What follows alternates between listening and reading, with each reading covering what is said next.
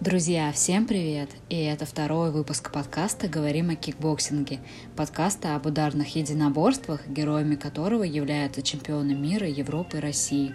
Здесь мы рассказываем о спорте с другой стороны. Сегодня второй выпуск, и его героем станет мастер спорта международного класса Константин Нестеров.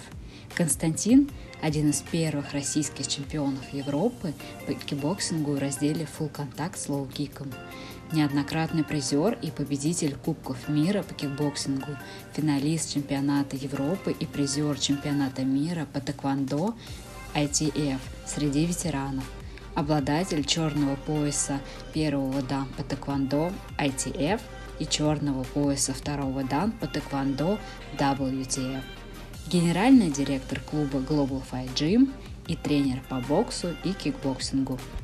На середину пожали руки Внимательно слушаем мои команды и нарушаем правила. Удачи по углам.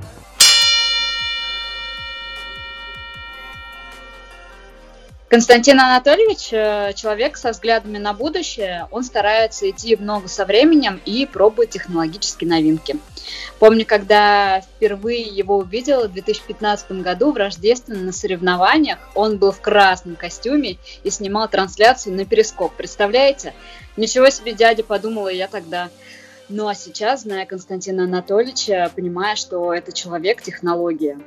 А, сейчас, помимо тренерской работы, он а, занимается развитием канала о кулачных боях и совместно с другими тренерами клуба ведет команду профессиональных бойцов. И сегодня он здесь, в сети. Константин Анатольевич, здравствуйте. А, здравствуйте, Наталья. Можно пару прям комментариев по вашему представлению сделаю? Давайте, конечно. Ну, красный костюм просто это было не то, что я какой-то там маргинал или какой-то яркий модник. Просто у меня штаны были тогда от э, Боска костюма сборной команды России, они красные. А верх был поло или майка, там, это как раз была клубная майка ФКР, да, там, Федерация кикбоксинга России. Поэтому я оделся по по ситуации, а не то, что модничал и выпендривался. Ну, трансляцию вел, да, совершенно правы. Да, я хочу заметить, что вы залезли на сцену, чтобы сделать эту трансляцию, поэтому не знаю, не знаю, да? модничество. Э, время идет, прогресс двигается вперед, перископы закрыли вот на днях, кстати, э, выкупила другая программа.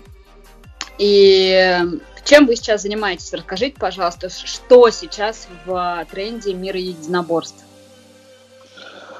А, да, еще по поводу вот YouTube канала, ну, тоже немножко поправлю по, по поводу YouTube. У нас вообще у меня канал о единоборствах, то есть в широком понимании этого слова. А, вот. А единственное, просто три человека, у меня сейчас три ученика выступают ну, в разных лигах кулачных боев, даже четыре там один в Punch Club'е, двое в Top Dog'е и один э, человек в хардкоре. Поэтому, соответственно, сюжеты на тему кулачных боев мы тоже делаем. И, кстати, возвращаясь к твоему вопросу, вот это как раз сейчас и в тренде. Э, бои на голых кулаках. Вот, а то, что чем я занимаюсь непосредственно, ну, ты знаешь, генеральный директор клуба Global Fight Gym, ну и также продолжаю заниматься тренерской работой. Вот. Естественно, базовый я кикбоксер, естественно, веду группу по кикбоксингу, по боксу, ну и сейчас как бы увлекаюсь и погрузился и тренирую еще ребят на боях э, по голым кулакам. Скажу сразу, не совсем это дело приветствую, даже многих отговариваю, но коли уж люди собираются и хотят нам выступать в боях на голых кулаках, то ну, я не отказываю ребятам конечно, делюсь опытом богатым в этом плане.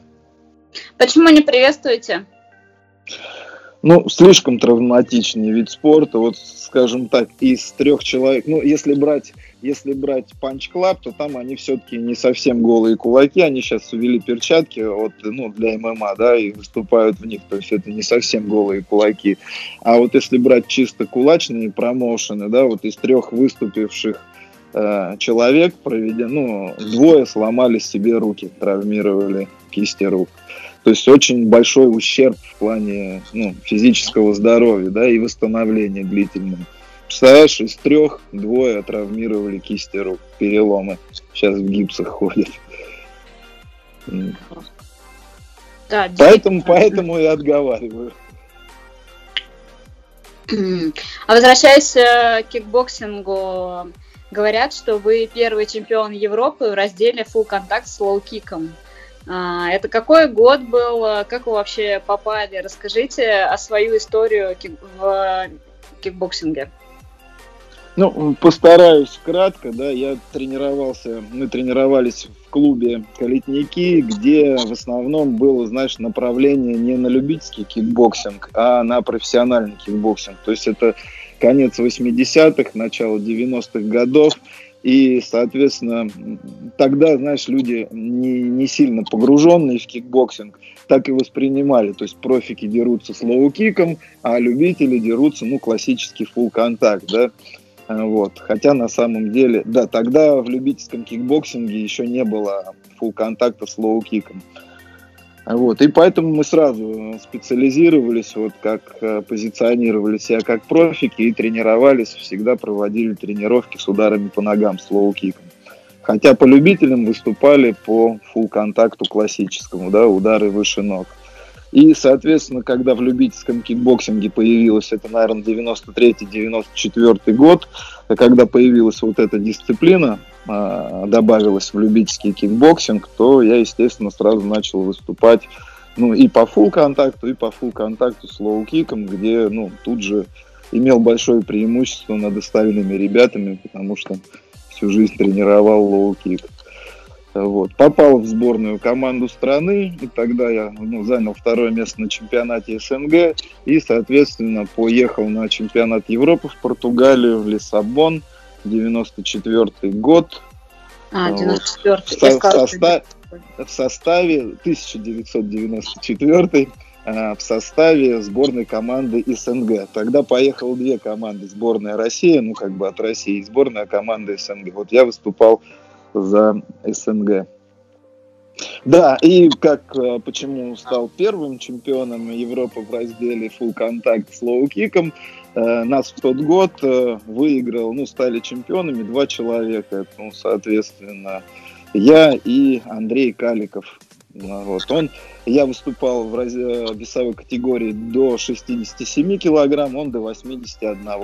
Ну, а как ты знаешь, по весовым категориям 67 все-таки раньше идет, да, сначала 67, следующий 81, поэтому я стал первым. Андрей второй э, стал чемпионом, ну, вот, но это уже шутка, естественно, это равнозначные как бы титулы, но вот в тот год нас получилось два чемпиона Европы в разделе Full Contact с Low Kick. Это был самый первый чемпионат Европы среди любителей. Вот так и получилось. Расскажите, как, э, какая атмосфера была внутри сборной в то время и вообще как это было?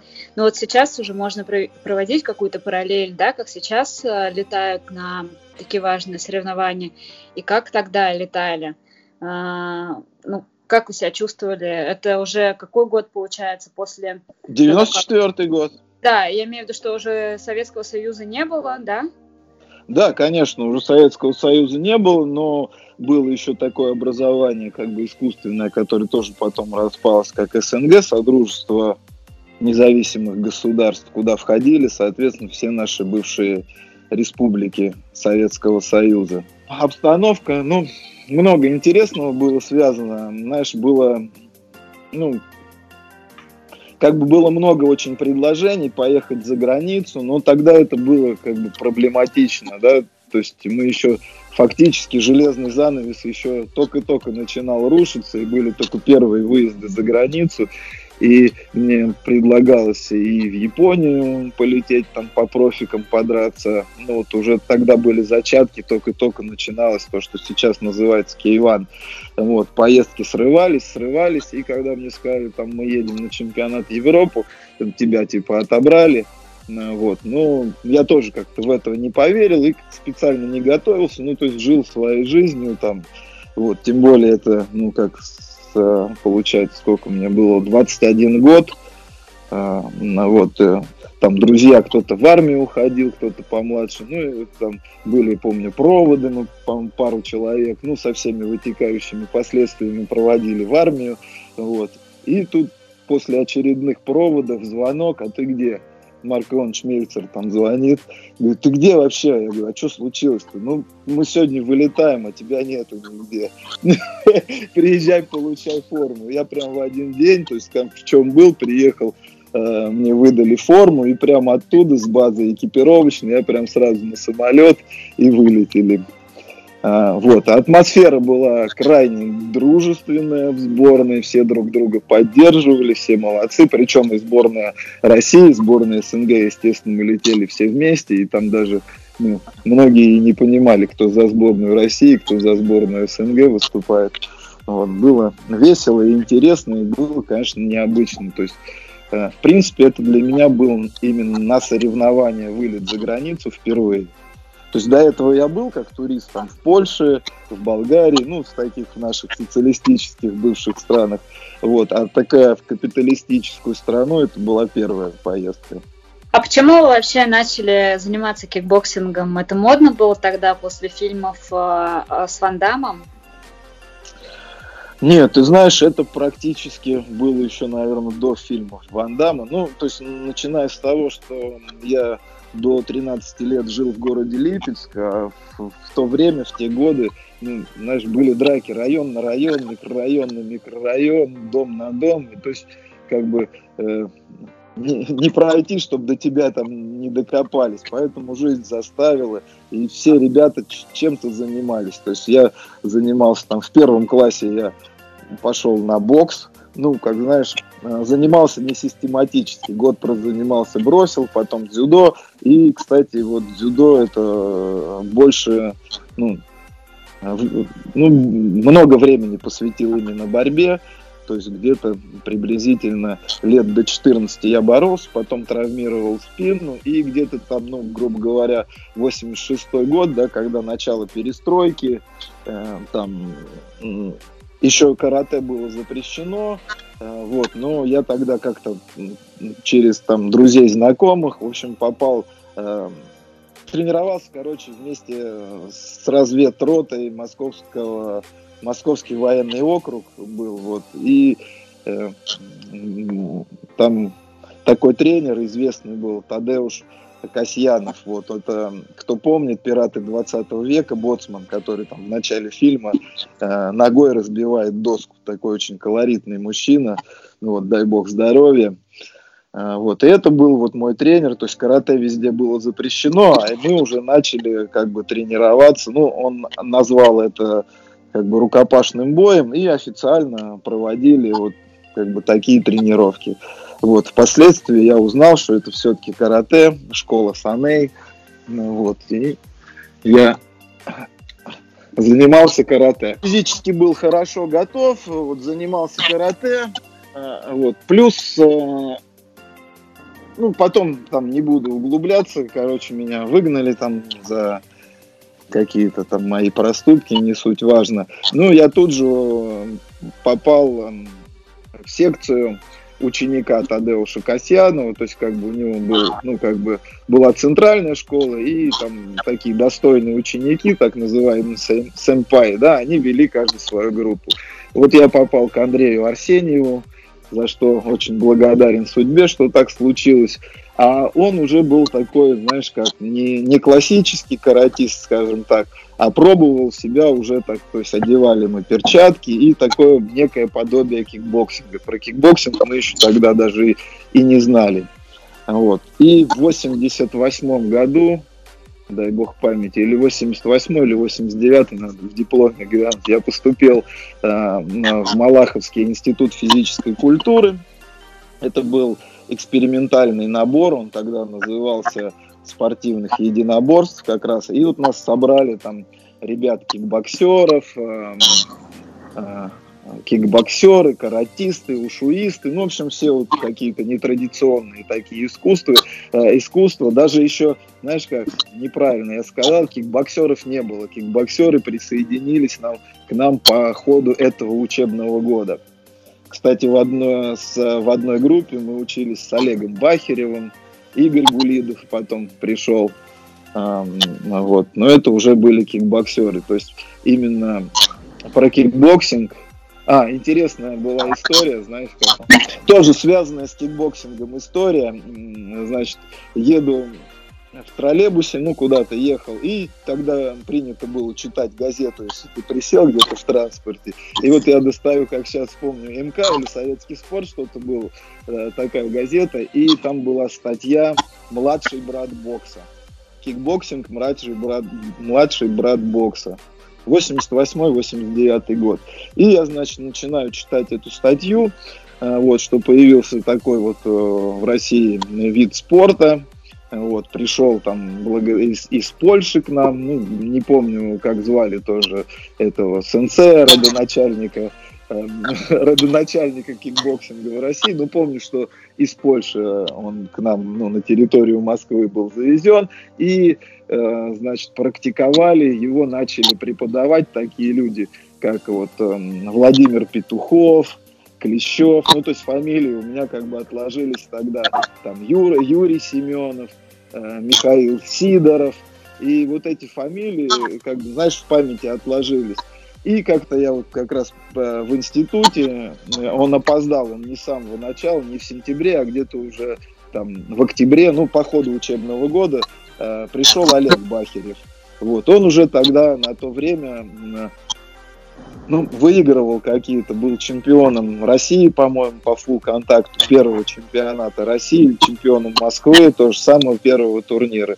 И вот с ним разговорились, вот, да, он рассказал, что тренируется, и потом приходит один из ушуистов у нас, и такой гордый, я говорю, а что ты такой там, ну, типа, он говорит, я вот устроился в кикбоксинг, в секцию кикбоксинга. Я говорю, да ладно, я говорю, ну, то есть кикбоксинг еще такая экзотика. Карате уже было, а кикбоксинг это еще непонятно, что было.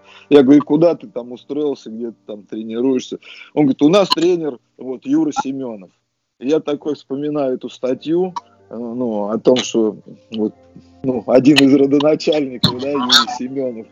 Я говорю, а можно на секцию возьми? И вот так я вот попадаю э, в клуб. Он тогда находился э, в районе, э, ну, где-то на Арбате. Это забыл как метро, библиотека имени Ленина. Прямо вот прям рядом со станцией метро, библиотека имени Ленина. И вот там мы начали тренироваться. А клуб был в таком, знаешь, двухэтажный, там старый особнячок такой исторический. Вот в этом особнячке было, был сделан такой элитарный, скажем, там клуб с сауной, там, причем Э, тренировались, до нас тренировалась, тогда же был это модный шейпинг, ритмическая гимнастика, и, в общем, там перед нами вот эти девчонки прыгали, махали ногами, потом они уходили, приходили мы, и вот так было весело.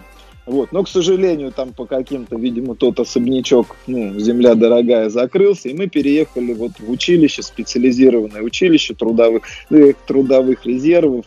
Но, вернее, оно не так училище было обычное ПТУ, но на базе этого ПТУ была создана секция боксом. Это училище, э, значит, ну, вот, э, известный Матулевич Ильичев, да, тренер известный, это тренер по Пенченко, тренер по боксу. Вот он организовал как бы в профессиональном техническом училище, сделал как бы такую секцию бокса, куда отбирал ну, перспективных ребят, то есть выискивал на ну, разных турнирах, там 14-15-летних пацанов, приглашал в Москву в училище в это, и ребята получали специальность, ну, там учились на автослесарей, и параллельно целыми днями тренировались, занимались боксом.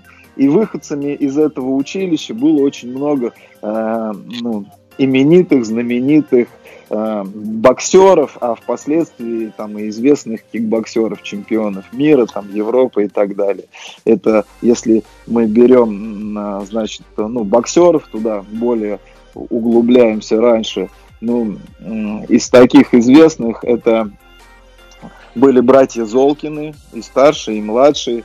Э, ну, ты знаешь, да, Золкин э, – это один из первых тяжеловесов, профессионалов, который уехал в Америку, вот, там стал почетным гражданином какого-то штата или города, ну, то есть провел очень много, ряд таких крутых э, боев профессиональных, к сожалению, чемпионом мира не стал, там таким топовым профессионалом, но тем не менее это были первый такой прорыв, э, ну, вот, э, ну, наших профиков за границу боксеров. Вот. Сейчас он, кстати, возглавляет общество «Трудовые резервы», ну, отделение бокса, я имею в виду. Вот. Ну и впоследствии там Дмитрий Колымажнов, да, мастер спорта а, России по боксу, впоследствии двукратный чемпион мира среди профессионалов по кикбоксингу. Олег Жук, тоже ставший, ну тогда он был кандидат мастера спорта по боксу, впоследствии тоже неоднократный чемпион мира и Европы, как по любителям, так и по профессионалам по кикбоксингу. Михаил Тупицын, ну, то же самое. А, вот, и я вот попал, как раз мы объединились тогда с этой библиотеки, мы переехали к ребятам в училище, и там ребята резко сделали переход из бокса в кикбоксинг. Ну и ты понимаешь, да, насколько это были уже монстры такие, вот прям уже готовые бойцы. То есть им за короткое время поставили ноги, научили от ног защищаться. Вот. Но, как тебе сказать, эти ребята уже провели, там у них было больше там 100 боев у всех по любителям по боксу, понимаешь, да? И им как бы любительские бои, ну, не особо были интересны. То есть парни дрались в основном, ну, за деньги в профессиональных соревнованиях выступали. А я ну, попал вот как раз в эту среду, но у меня боев было, было меньше, я был менее опытный, поэтому мне были интересны любительские турниры. Ну, то есть я набирался опыта, набирался боев. Ну, вот. И так вот э, мы как бы ну, стал чемпионом Москвы, там, России, ну и так далее, и так далее. Вот, Европа. Это как раз возвращаясь к тому, что почему э, я уже был готов э, ну, к разделу лоу-кик. То есть мы тренировались именно с ориентиром на профики. Получается, в 94 году было два, и чуть ранее, было два направления сразу. Любительский и профессиональный кикбоксинг, правильно? Да.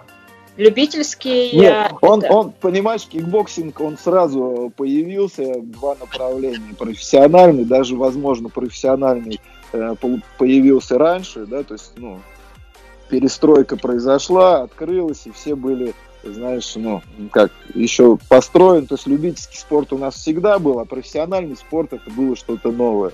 Поэтому, когда появилась возможность официально делать профессиональные турниры, то все, кто умел хорошо драться, все, конечно, дрались э, э, за деньги, по профикам, потому что времена были голодные, всем хотелось есть, зарабатывать денег.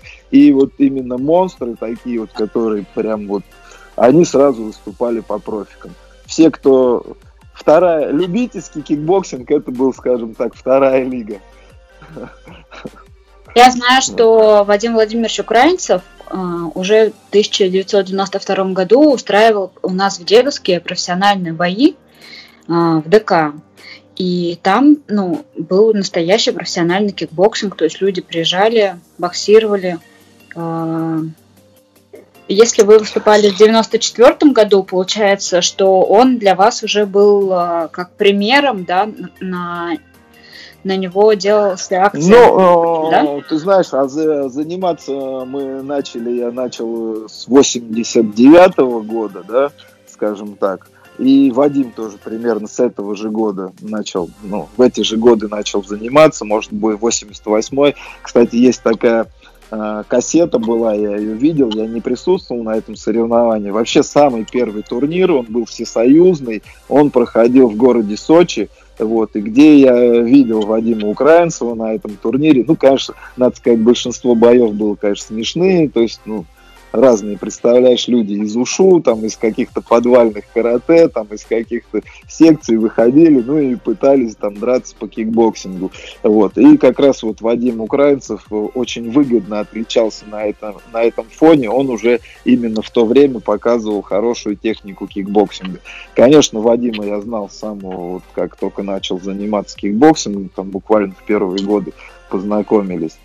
Ну, вот. Но до 94 -го года мне нужно же было пройти какой-то путь, чему-то вот научиться. вот. Так что, да, Вадим великолепный спортсмен того времени.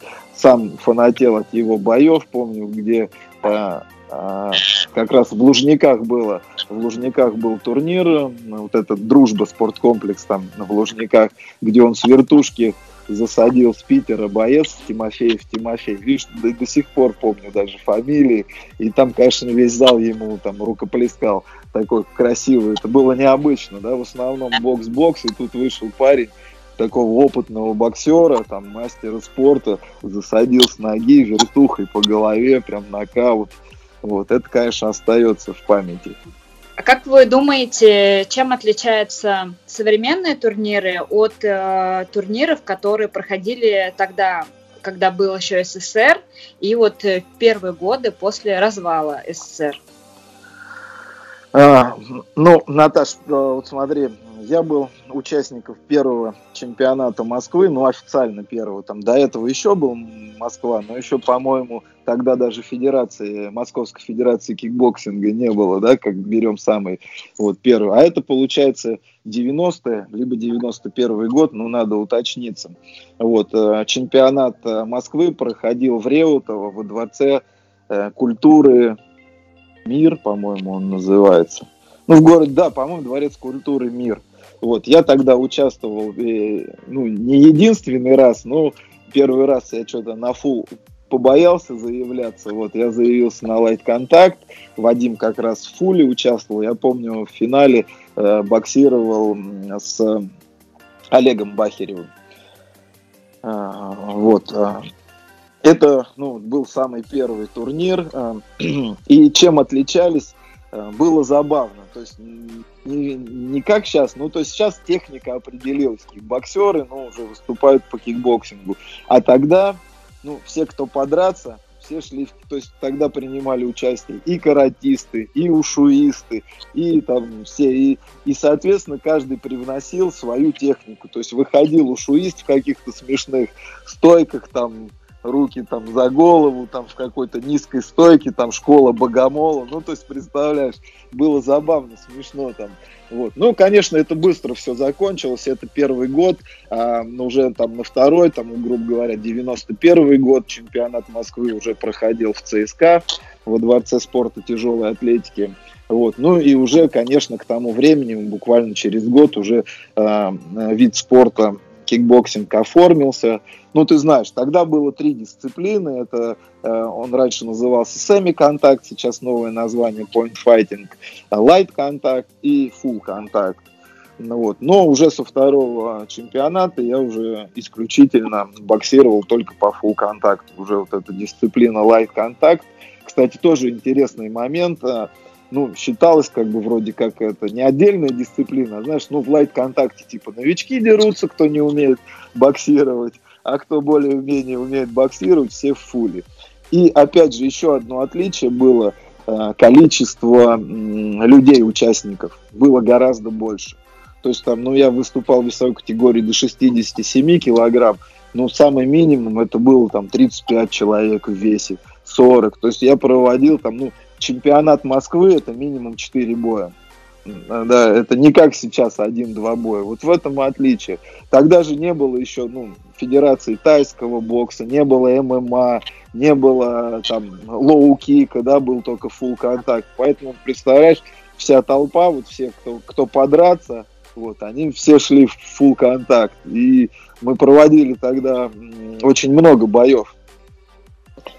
А, вот, вот, вот это тоже одно из отличий было. Сейчас все рассосались. Кто-то в тайский бокс, кто-то там по full контакту дерется, кто-то full contact с лоу-киком, кто-то в К1. И в итоге, ну, сейчас на крайнем чемпионате Москвы, там, ну, ребята проводили один бой финальный, ну, либо максимум там два боя, полуфинал, финал.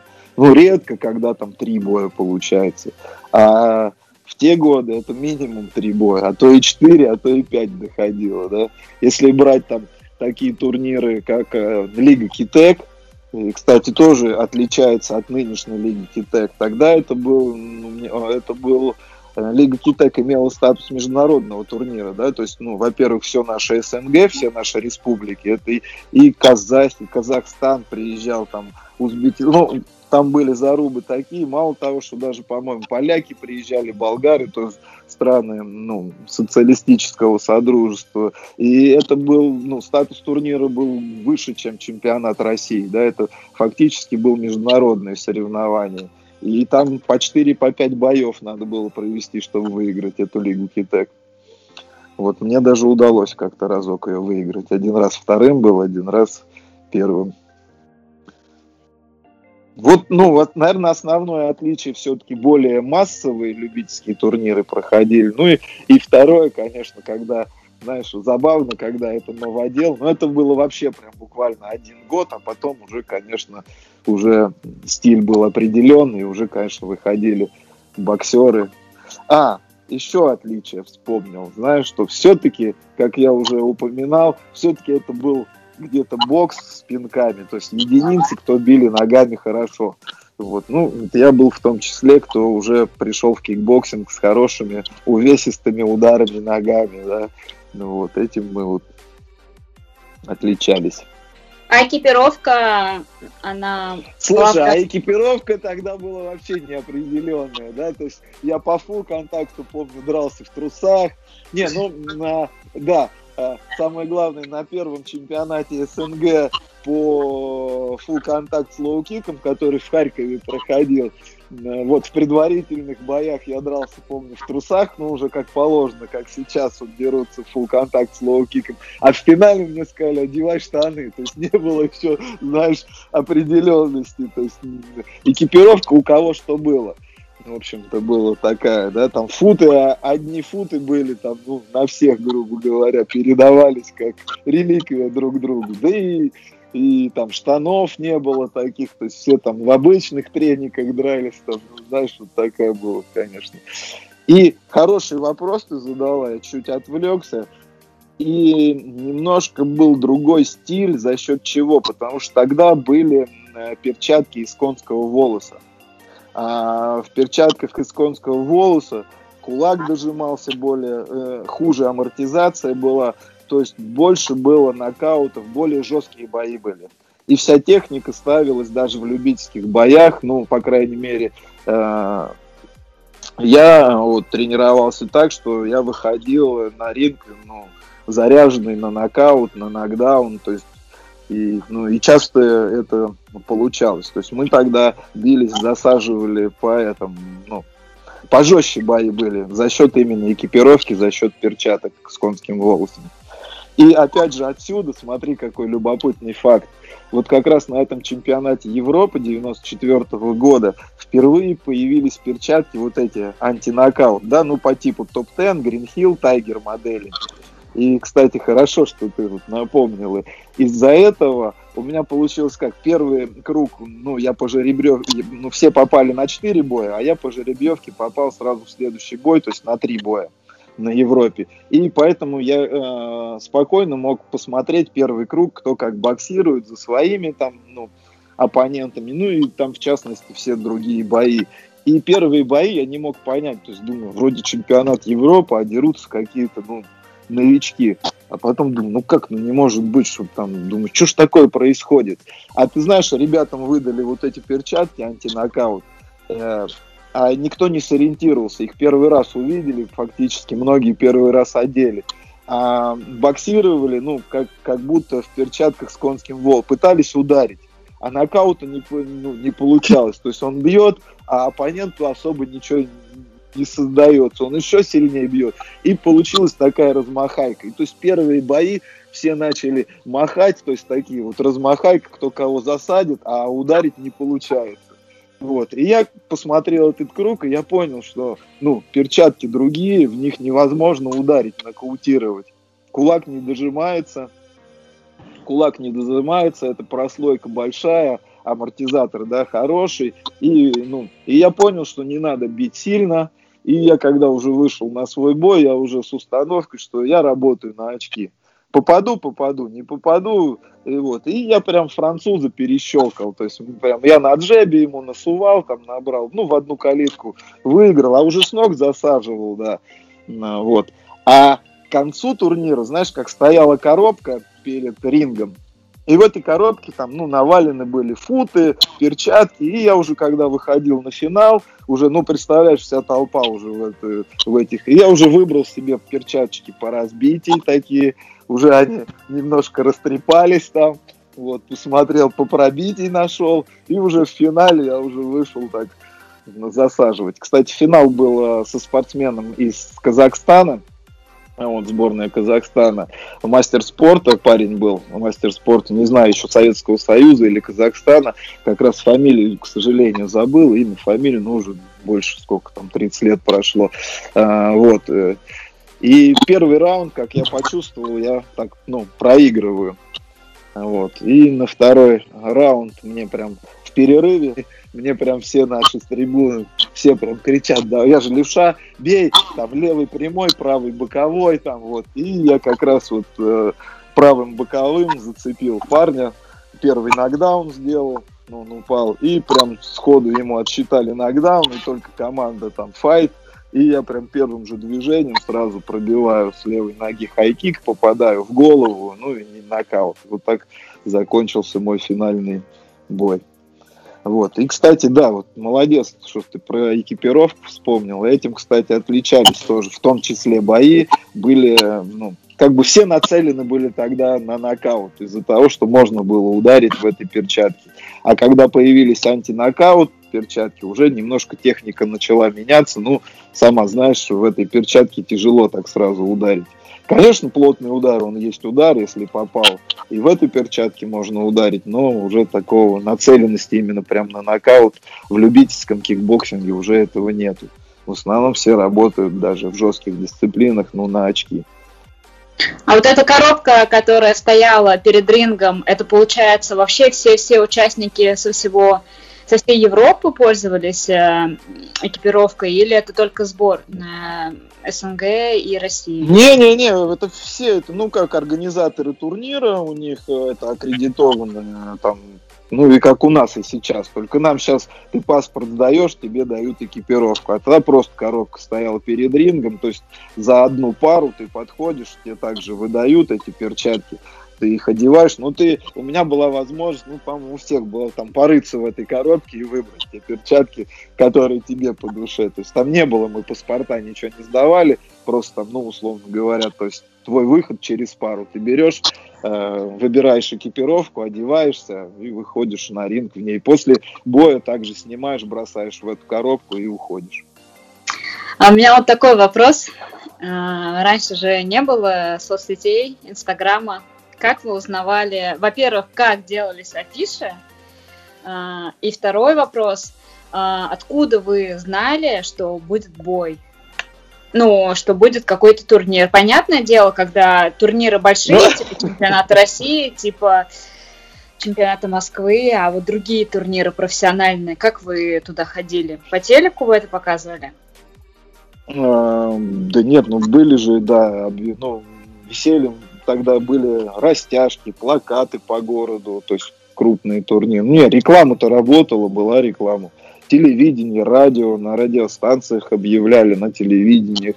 И, кстати, в то время, там, начало 90-х, там, 90-91 год, эм, полные залы собирались, Олимпийский. Если ты помнишь, как раз возвращаясь к Вадиму Украинцу, когда первый бой с Ричардом Хиллом, кстати, я был на этих боях и на первом, он проходил в ЦСКА во Дворце спорта, э, вот, в ЦСКА, где у них, по-моему, ничья была, да, вот, а во втором бою, да, в первый бой был ничья, по-моему, отдали, или даже Вадиму отдали, а во втором бою Вадим проиграл. Но я это не об этом, я к тому, что второй бой этот полный олимпийский собирался. Сейчас уже кикбоксинг навряд ли такие стадионы соберет. И ничего, народ узнавал, афиши висели, по радио объявили, по телевизору рекламку крутанули. Вот, поэтому так это все работало. Да и телефоны были. Вот. А э, как, ну, чемпионаты Москвы, работа, соответственно, Федерации кикбоксинга Москвы. Тогда, по-моему, Владимир Петухов возглавлял ну, в начале 90-х, конец 80-х. Также обзванивались, там клубов-то немного было, тренерам, все, там договаривались как-то. Федерация кипела, работа. Федерация работала, доносили до всех участников, что будет чемпионат Москвы. Ну, также был график. Все. Ну, просто рассылки не было WhatsApp, а рассылки не было, а все остальное это было. Телефоны были, все остальное было. Классно. Но вообще это интересно именно с точки зрения того, как это все происходило, почему сейчас а, меньше гораздо людей интересуются, потому что, наверное, больше других каких-то интересов. Сейчас очень обширное, ну, интернет нам дарит очень много информации, и каждый уже выбирает просто, что ему интересно. А раньше, наверное, единицы был, был только бокс, да, получается, кикбоксинг. Ну вот. да, и все. Тайский бокс уже позже. Ну, он был тайский бокс, мы знали, смотрели фильм там «Кикбоксер» с Ван Дамом, знали, что, да, были кассеты из Таиланда, там, привозились видеокассеты, эти VHS, да, там, с боями тайцев из Таиланда, да, там, вот, но это было больше как экзотика, да, и первые зачатки тайского бокса только зарождались, вот, а кикбоксинг как-то он быстрее прорвался, да, и поэтому, ну, вот, как я говорю, что это была такая экзотика, да, кикбоксинг, все же посмотрели фильмы и с Ван Дамом, и с это, кстати, бокс был тогда менее популярный, даже профессиональный бокс, меньше собирал народу, вот, чем кикбоксинг. То есть тогда это вот прям был тренд, такая экзотика. Вот, поэтому и собирались стадионы. Ну, мы надеемся, что так и будет, что кикбоксинг э, вновь возродится и будет собирать да. стадионы. Вот. А пока терпеливо ждем. И как э, будем повторять за Константином Анатольевичем, будем развивать каналы YouTube, э, Telegram, быть в тренде, не забывать про TikTok и Instagram. Да, подписывайтесь, кстати, мой канал на Ютубе называется GG Fight. Подписывайтесь на канал, смотрите, там много интересного из мира единоборств. В том числе и бокс, и о кикбоксинге, и о боксе, и о других видах единоборств, ММА, кулачные бои, обо всем. Спасибо большое, Константин Анатольевич. А, ребята, я напоминаю, что сегодня у меня в гостях был мастер спорта международного класса. Все, прощаемся. Ну, Наталья, спасибо, что ты меня выдернула вот на свой подкаст. Говорим о кикбоксинге. Наталья Семиглядова, слушаем ее подкаст. Она молодец, настоящий вообще любитель и ценитель кикбоксинга. И я рад, что поучаствовал в твоей программе. Спасибо большое. До свидания. До свидания.